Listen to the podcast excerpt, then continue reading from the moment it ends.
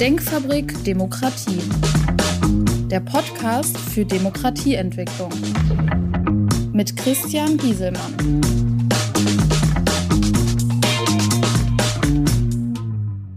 Hallo, mein Name ist Christian Gieselmann. Ich beschäftige mich mit Politik, Wirtschaft, Gesellschaft unter dem Aspekt Haltung und Verantwortung.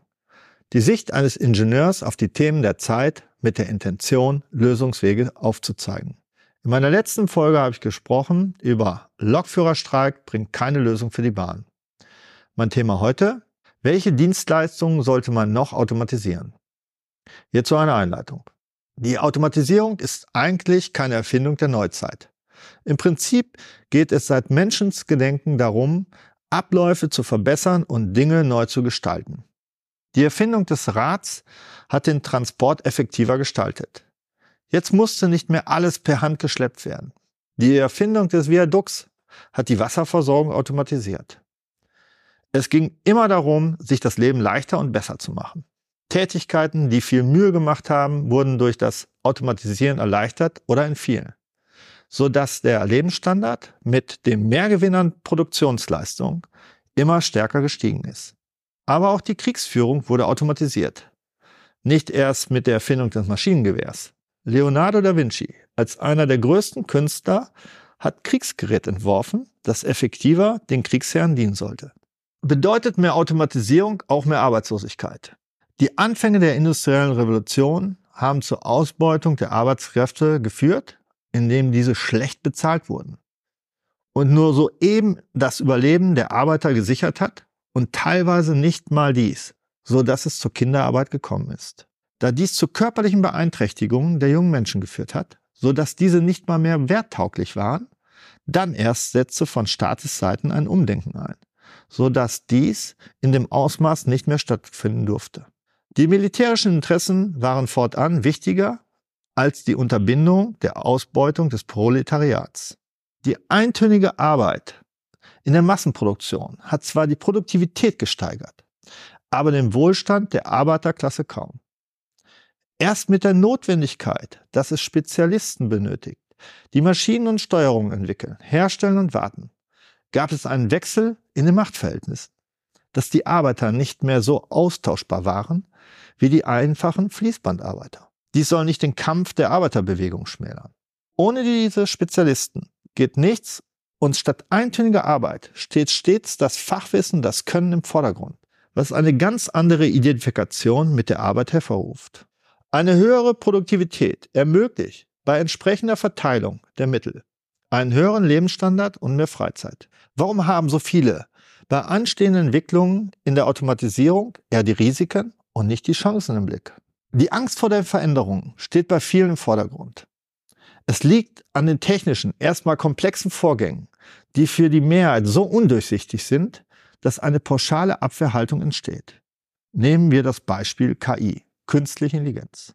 Hier ist in der Regel ein Softwareverfahren gemeint, was in der Technik mit Deep Learning oder Machine Learning gemeint ist.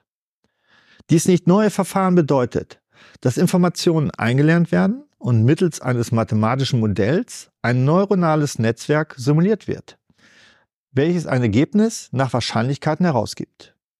Im Prinzip eine Entscheidungsfindung, wie wir als Menschen das auch machen. Wir lernen über viele Jahre in Schule und Ausbildung um dann in Sekundenschnelle eine Entscheidung in der gegebenen Situation zu treffen. Das Ergebnis ist also immer nur so gut, wie es auch eingelernt wurde. Müssen wir deshalb Angst vor den Deep Learning Systemen haben? Im Prinzip genauso viel wie bei den Entscheidungen der acht Milliarden anderen Mitmenschen, die diese permanent und dauernd treffen. Beispiele. Also wie gut fahren andere ihr Auto sicher durch den Verkehr? Wie werthaltig sind die Aussagen von anderen Mitbürgern? Bei den Deep Learning Verfahren haben wir allerdings den Vorteil, diese Systeme im Zweifelsfalle abzuschalten. Auch das Nachlernen ist ein Riesenvorteil dieser Methode, um das System permanent zu optimieren. Es gibt auch kein egoistisches Verhalten und die Ergebnisse schwanken nicht nach Tagesform. Ich spreche bewusst nicht von KI, da es diese nur in Hollywood-Filmen gibt. Leider spekulieren immer wieder Leute hier von Eigenbewusstsein, von diesen mathematischen Modellen und dass diese dann die Weltherrschaft an sich reißen würden. Ich empfehle diesen Diskussionsrunden eine Reduzierung von Alkohol, Drogen und persönlichen Narzissmus. Die Realitäten von Deep Learning Systemen ist ein täglicher Kampf mit enormem Aufwand, die Datenbasis und die Modelle zu verbessern, damit ein akzeptables Resultat dabei rauskommt. Wir müssen also keine Angst vor der sich in den letzten Jahren rasant entwickelnden Softwaretechnologie haben. Allerdings sollten wir nicht leichtgläubig alle Ergebnisse als unumstößliche Wahrheit darstellen. Die Automatisierung findet nicht nur im Softwarebereich statt, sondern auch in der Automatisierung im mechanischen Bereich. Wir reden hier im Allgemeinen über Robotik. Warum gibt es hier auch viele Widerstände, obwohl die Vorstellung schon Jahrhunderte alt ist? Wie das Wort Roboter, das aus dem Tschechischen kommt und so viel bedeutet wie Zwangsarbeiter.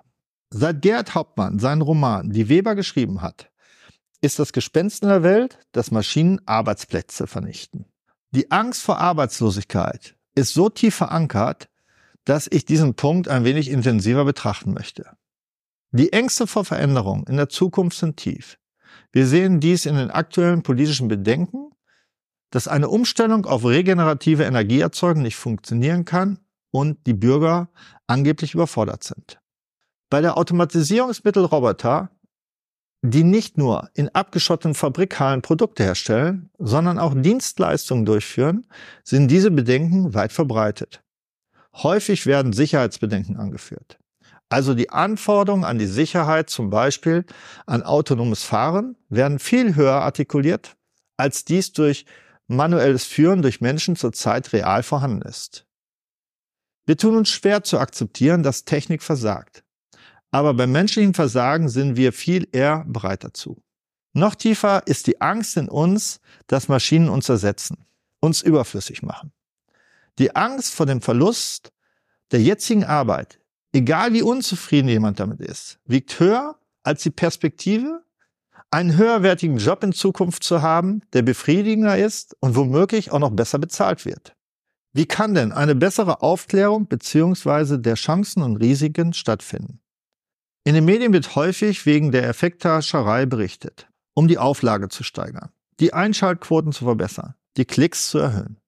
Eine aufwendige Recherche ist nicht das Thema der geisteswissenschaftlich orientierten Medien, die primär auf Medientauglichkeit und weniger an naturwissenschaftlichen Themen interessiert sind. Eine tendenziöse Berichterstattung, die aufzeigt, wo in der Industriegesellschaft in Einzelfällen Umweltverschmutzung und nicht akzeptable Arbeitsbedingungen stattfinden, ist natürlich legitim. Eine Verallgemeinerung, dass dies auf die Gesamtheit der produktiven Industrie zutrifft und auch in Zukunft so gehandelt wird, ist unterschwellig häufig in den Berichterstattungen. Die Wahrheit ist, dass es in allen Bereichen wie Energieverbrauch, Umweltbelastung, Arbeitsbedingungen und Entlohnung stets Verbesserungen gibt. Dies ist der höheren Produktivität zu verdanken, die durch die steigende Automatisierung stattfindet. Gibt es einen Beweis für eine steigende Automatisierung und den Wohlstand? Empirisch lässt sich das gut nachweisen, indem das Bruttoinlandsprodukt mit der Roboterdichte pro Einwohner verglichen wird. Natürlich gibt es auch Staaten, die ein hohes Einkommen haben ohne Industrie. Die haben dann bei niedrigen Einwohnerzahlen einen hohen Ertrag durch Bodenschätze. Dieses Modell ist nicht nachhaltig, da eines Tages das Öl alle ist oder wir es nicht mehr verwenden. Mein Fazit. Die technischen Entwicklungen erlauben einen nie dagewesenen Lebensstandard. Dies ermöglicht uns ein besseres Leben mit einer stetig verbesserten medizinischen Versorgung, abzulesen an einer steigenden Lebenserwartung. Die Angst vor der technischen Entwicklung ist nur mit sachlicher Aufklärung zu vermitteln. Mein Thema heute habe ich nicht vollständig beantwortet.